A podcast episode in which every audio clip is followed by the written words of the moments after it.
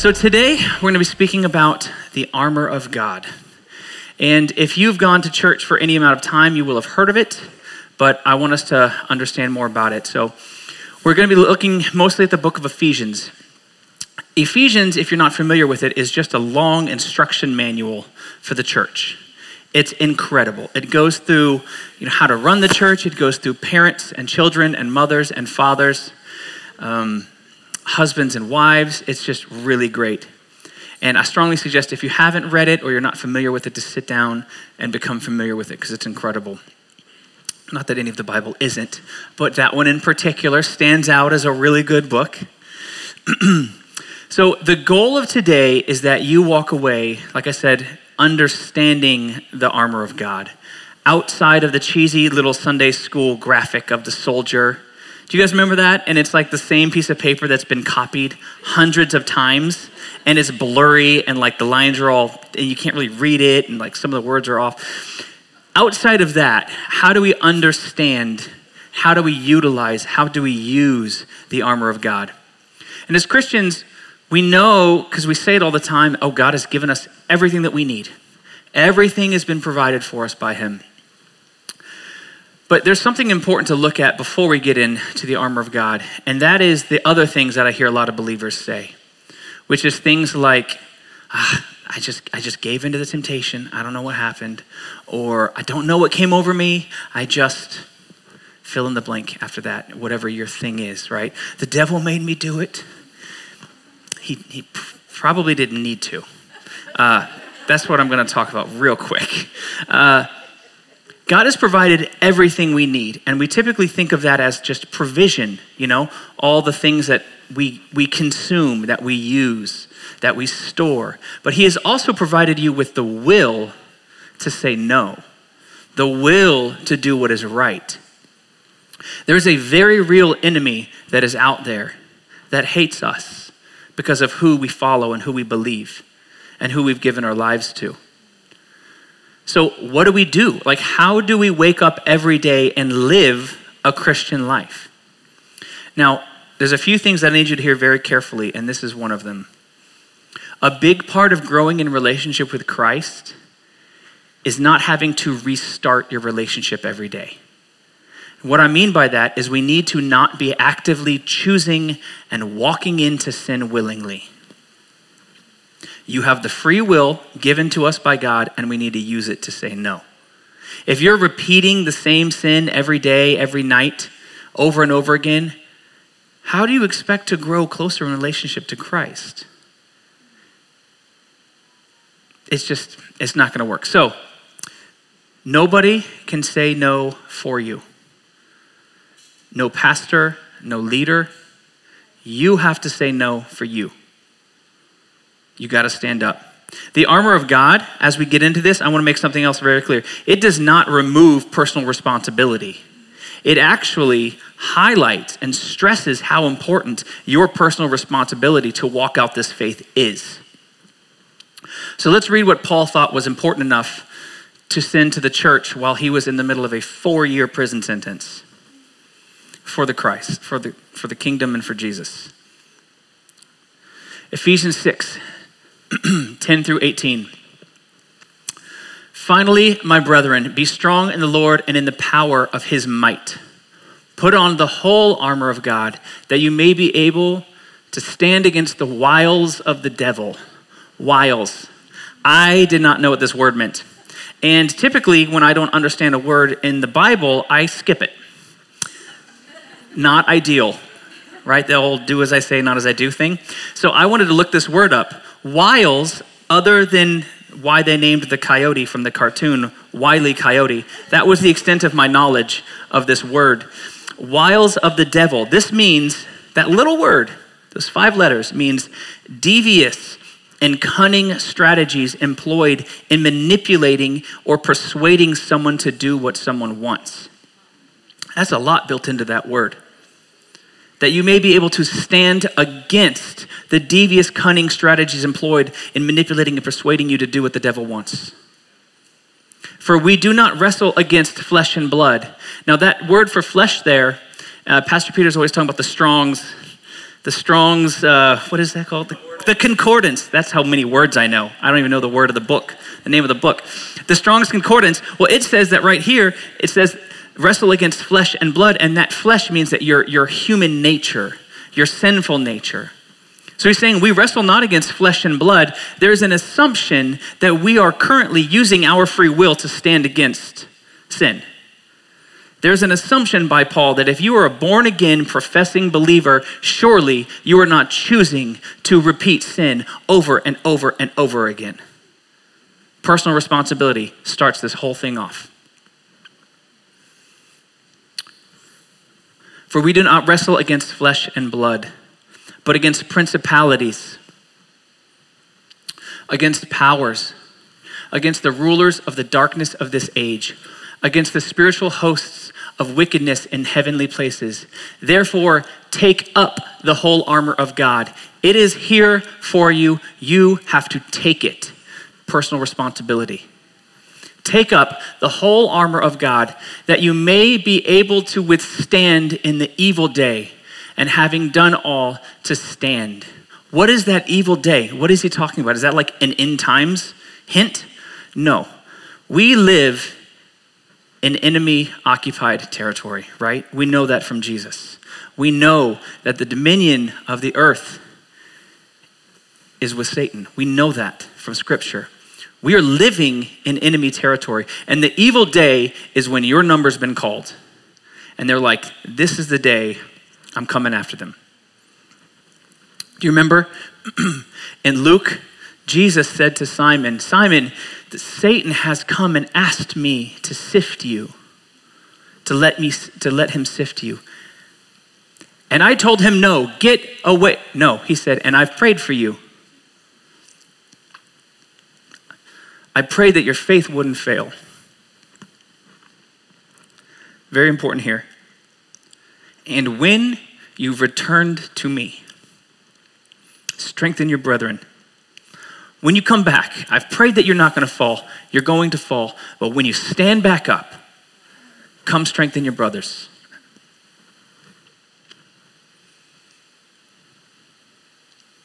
Stand, therefore, having girded your waist with truth, having put on the breastplate of righteousness, having shod your feet with the preparation of the gospel of peace, above all, taking the shield of faith with which you will be able to quench all of the fiery darts of the wicked one, and take the helmet of salvation and the sword of the Spirit, which is the word of God praying always with all prayer and supplication in the Spirit, being watchful to this end for all perseverance, and supplication for all the saints.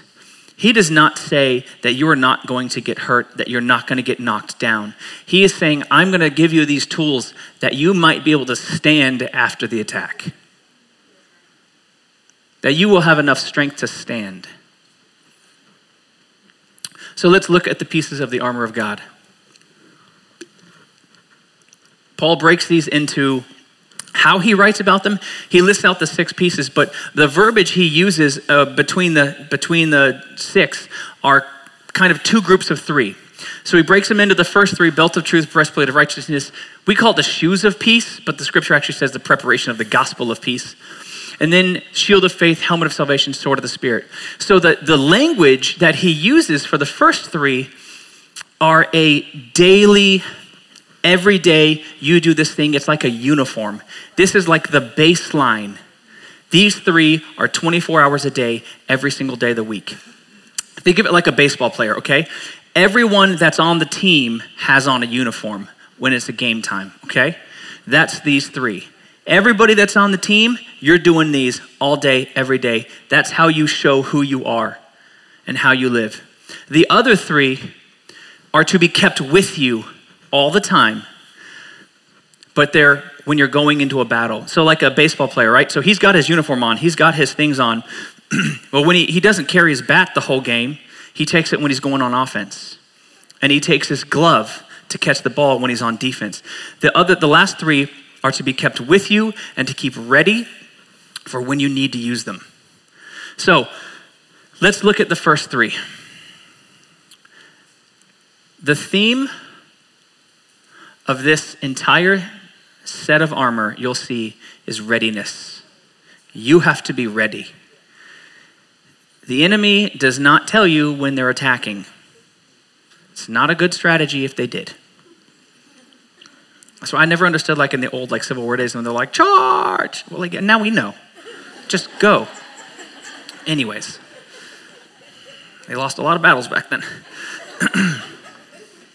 Always be ready. The belt of truth. This is a state of readiness. So back in those times, and still over in the Middle East, they wore a tunic, and um, it's a long, flowy thing to keep the sun off of them, keep them cool. But it was big and flowy, and so it would get caught. You know, if you go to bend over and get something, it would get caught under your feet, or your hands would get caught in it if you're using different instruments, different things. So they would wear a belt, and this belt would keep everything tight to their body. It kept everything ready so that they could move. And that's why it says to gird your loins. What they're talking about, you've heard that saying before, is that means keep that belt on. Keep all the loose, flowy things. I don't know. The, when I touch this, it does that. Um, don't touch it, right? Free will. I'm not going to touch it. Don't touch that. Uh, it keeps everything tight. Why this is important is because, and the, well, and the wore for armor as well. Like if they had that big chainmail, their belt would keep all of that stuff tight to their body. We need to be in a state of readiness. But why is it important? It says because God is truth, right? We know that. God is truth. That's why truth is the belt. Everything we do, everything that is around us, needs to be run through that filter of truth. That truth is what holds it all together and allows us to be ready to move. Ephesians 14 4 says that we should no longer be children tossed to and fro and carried about with every wind of the enemy's attack against me? No, no, no, no. Doctrine. Tossed to and fro by doctrine, by the trickery of the devil. No, no, no, of men. In cunning craftiness of deceitful plotting you take all those things that you hear, that you see, and you tuck them into truth. You run everything through the filter and the understanding of the scriptures. You run it through the truth. Okay, what's that old saying? The blank shall set you free. The truth. Let's look at what the verse actually says, yeah? We love using that one. Here's what it really says John 8, 31 through 32. If, massive if right there. That's a short word, but it is, has huge implications. If you abide in my word, his truth, you are my disciples indeed. And, it means there's that precursor, if. And you shall know the truth, and the truth shall make you free. Knowing the truth is what enables that truth to make you free. Knowing the truth. When we remove the abiding with God from truth, we're removing we're removing that type of truth from it and it just becomes facts. It's just true facts. And, and the dangerous thing about that is that Facts get you into religion. We want relationship, not religion. And I'm going to give you a quick example. In Genesis, in the first chapter, it's talking about God creating everything. And the, the word they use is God. It just means that He is the God. And it talks about Him. And then in chapter 2 in Genesis, you'll notice that the word they use changes. When He creates man, it goes to the Lord God. There's a relationship, there's a sovereignty, a lordship there. It goes from God to our Lord God. That's a very important change. Lordship, relationship. And when the serpent comes in, he flips back. He removes the, he says, Didn't God say, did God not say, did, where, he dropped the Lord and left God. He left the concept, he left the facts. Is this truth? Is this true? No, no. What's true is the lordship. We need the relationship. That is how you get religion when you remove the lordship from truth and from fact, that's how you fall into religion and debate and all of that stuff. If you you need to know this because if you're unsure, it will lead to indecision, which leads to doubt. We need relationship, not religion. Breastplate of righteousness. This covers your thoughts and your emotions. In the Jewish culture, they, um, they thought all your thoughts, they believed all your thoughts come from your heart. Like in Proverbs, it says, As a man thinks, so he is. Because your emotions, as you feel, it makes you think that and it causes emotion. So the breastplate of righteousness is saying, Protect your thoughts and your emotions. How the heck do we do that? In this world and day and age when we are just riddled with anxiety and anger and fear and all of it. How do we do this? It's righteousness. That's why it's the breastplate of righteousness. It's the protecting your thoughts and emotions through righteousness. Close proximity to Christ is how you keep this thing right. It is crucial. Philippians 3 9. Be found in him, not having my own righteousness which is from the law, but that which is through faith in Christ, the righteousness which comes from God by faith.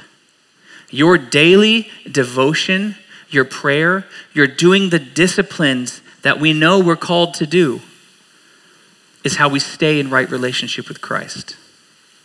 His righteousness upon us. Nothing we do can gain righteousness, but we can draw close to Him through these disciplines, and His righteousness will protect our thoughts and our emotions. Let's keep moving. I can feel Pastor Peter looking at his watch. I'm looking at my clock. the shoes of the preparation of the gospel of peace. This one stings a little, just heads up, we're going into it. You call them the shoes of peace.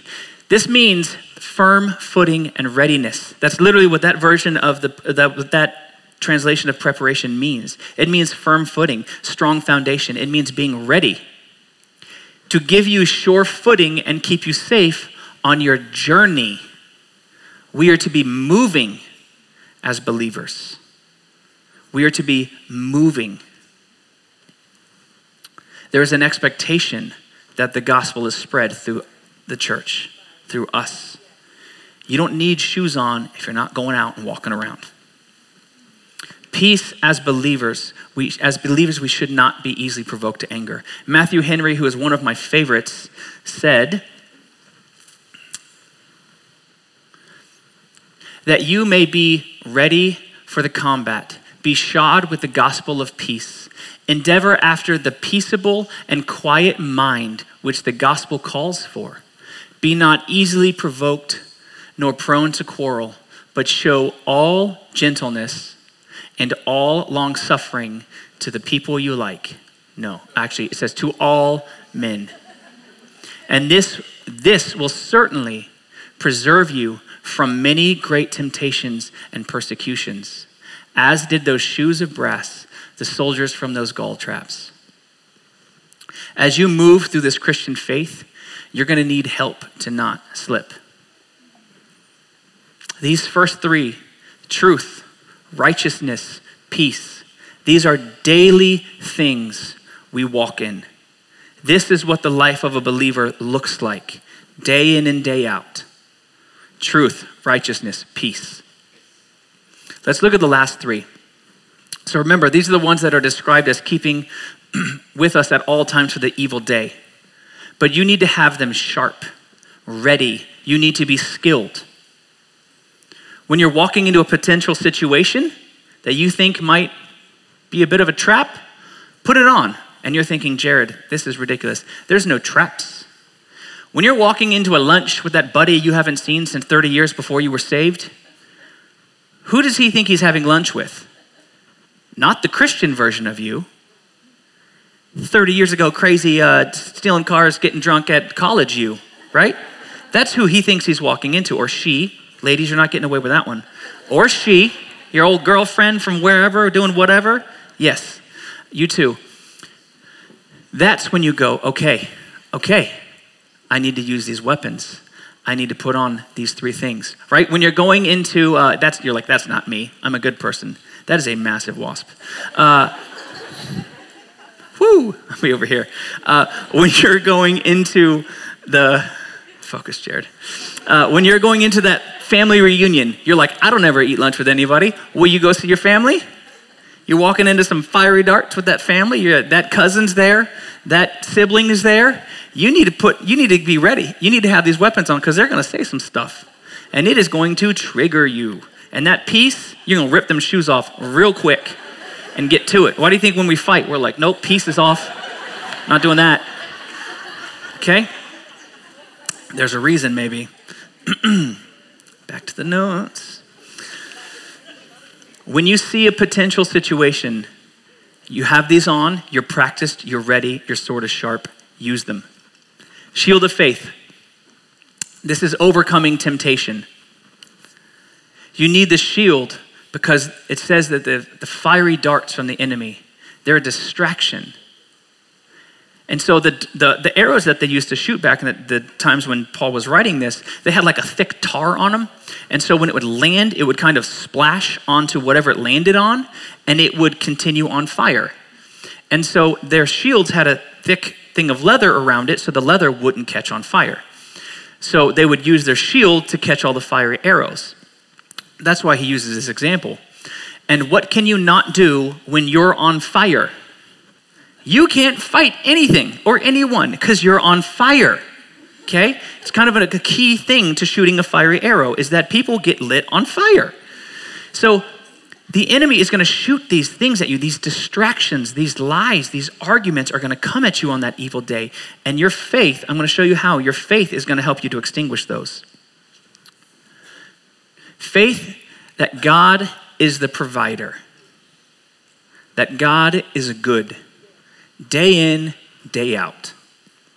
He provides all, He's above all.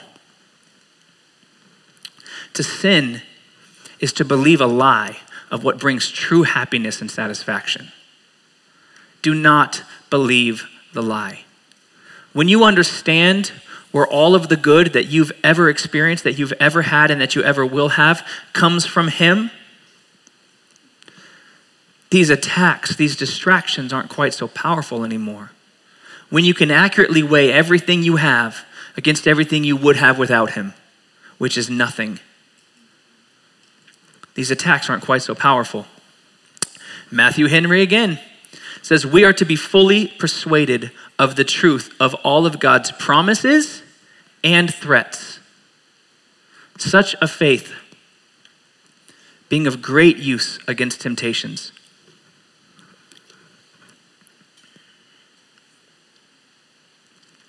To sin is to believe a lie of what brings you true happiness and satisfaction. That shield of faith. Helmet of salvation. This is hope and trust. It's a helmet because you have hope in, in your salvation. Hope protects your mind. It says a quiet, steady expectation of good based on the promises in God's word. That's optimism. Imagine going into a fight with a helmet on that you don't trust is going to actually protect you, that you don't trust can actually save you or keep you safe. The helmet of salvation and hope protects you from a deadly blow to your mind lies, despair, doubting your very salvation, anxiety, depression have hope in your salvation.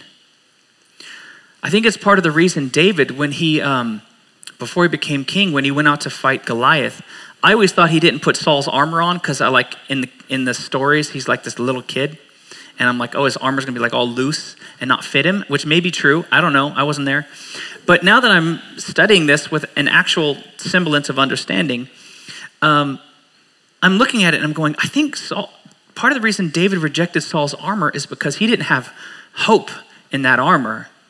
His hope lied in God. Which is why he was chosen in the first place. Where does your hope lie? We have to go into battle with full confidence that God is there. Full confidence of our salvation. Romans 8:28. This is why there's no need for pessimism right here or negativity. Romans 8:28 and we know that all things work together for the good of those who love God, to those who are called according to his purpose. What is there to be negative about when all things work together for the good?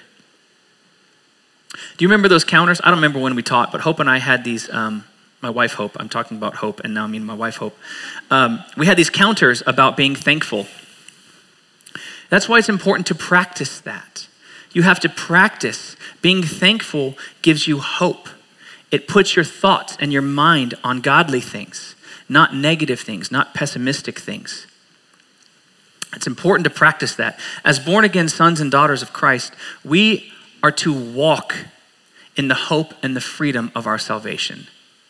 People should wonder why you're so positive all the time. It should look odd to people that you are so happy to be there, wherever there is. Sword of the Spirit, the Word of God. Can you use the truth in scriptures? I don't mean in theory, I mean in practice. Not you as in the church, you personally. Do you know enough scripture to even be effective? And the reason I ask that is that we, everything that we need, He's given to us. And He has given us His word. And so that means anything we're ever going to face, there is something in here for that. Do you know any scriptures about fighting off lust or depression or being tormented in your thoughts or temptation in general or rebellion in your children or anger or greed or jealousy? Do you know any scriptures pertaining to these attacks? How about the attack that you face all the time? Maybe you should go memorize some scriptures about the thing that you struggle with the most. We need to sharpen our sword. We need to be ready. We need to be prepared. How do you defend against this? You have to read your Bible. I've been doing this, um, this new practice. I mean, I'm still reading my Bible, but something I'm doing in addition to that is sleeping to the scriptures being read to me. So in your Bible app, there's like a little, you can have it read to you. And not many people know there's actually a timer as well. So you can set it to read for a certain amount of time. So every night when I go to bed, I will set it to like 30 or 45 minutes and just have it read to me as I sleep. I have been shocked how much scripture I remember when I wake up. It's incredible. And I'll just be throughout my day and I'm going, when's the last time I read Malachi? I don't know why I'm thinking of the scripture in the book of Malachi. Or, you know, a begat comes to your mind from Numbers and you're like, what in the world? I'm like, why am I thinking about genealogies? I'm just walking around. It is incredible how thirsty your mind and your soul are for the words of God. Feed it, it is your weapon. If you doubt your weapon, you won't use it. If you are not confident in it, you won't use it. We want to know that we're going to pick up the Word of God and use it. But if you question its accuracy, its clarity, the integrity of the Scripture, if you're one of those people that loves to debate about how it's been diluted over millennia, you're going to be reluctant to use it when that evil day comes. If the enemy, think about this, if the enemy can get you, can get some doubt into your mind about the only off- offensive weapon that you've been given, he's going to have a much better chance at getting you to stumble on what Ephesians called the evil day. How powerful would it be if the enemy could get you to question, to question God Himself? Because John 1 1 says, In the beginning was the Word, and the Word was with God, and the Word was God. Hebrews, it says, For the word of God is alive and active, sharper than any double edged sword. It penetrates even to dividing the soul and spirit, joints and marrow. It judges the thoughts and attitudes of the heart. If you doubt your weapon, you're not going to use it. The Bible is infallible, the Bible is truth. The Bible does not degrade over time. We cannot doubt our only weapon. So, can you please stand with me as we close service today?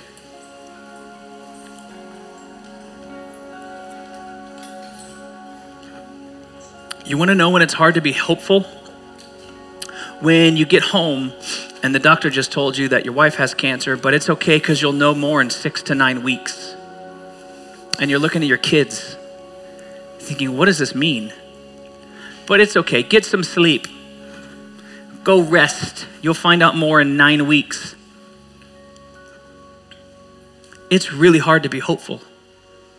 But I am so thankful that she and I didn't wait until that moment to sharpen our sword.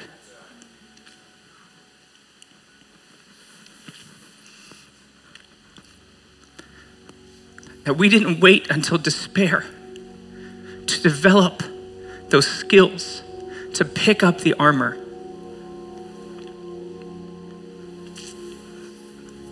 We have to do these things every single day. We are in a battle you don't have to you don't have to accept the fact that we're in a battle to be in a battle. You can personally deny it all you want. You can deny it all the way up until it ruins you. It does not change the fact that you are in this battle. If you profess a belief in the risen Lord, you're in it. Every single day we put on the armor of God. You have to be ready. Not if the evil day comes, it says when the evil day comes. You struggle with anxiety, you struggle with depression. Find the hope of your salvation. Get that sword out. Go through it, learn it, study it, understand it. You have to wield it with confidence and with power. With the assurance that the blood of Jesus Christ has forgiven us and is making a way for us to be with Him in heaven. You have to have that assurance that His sacrifice was sufficient for you. So please close your eyes and let's pray. Lord Jesus, thank you for the armor that you've given us. We ask that you give us the strength to take it, to don it, to wear it. You give us the strength of will and the determination to get proficient with it, to practice it, to use it, to develop it.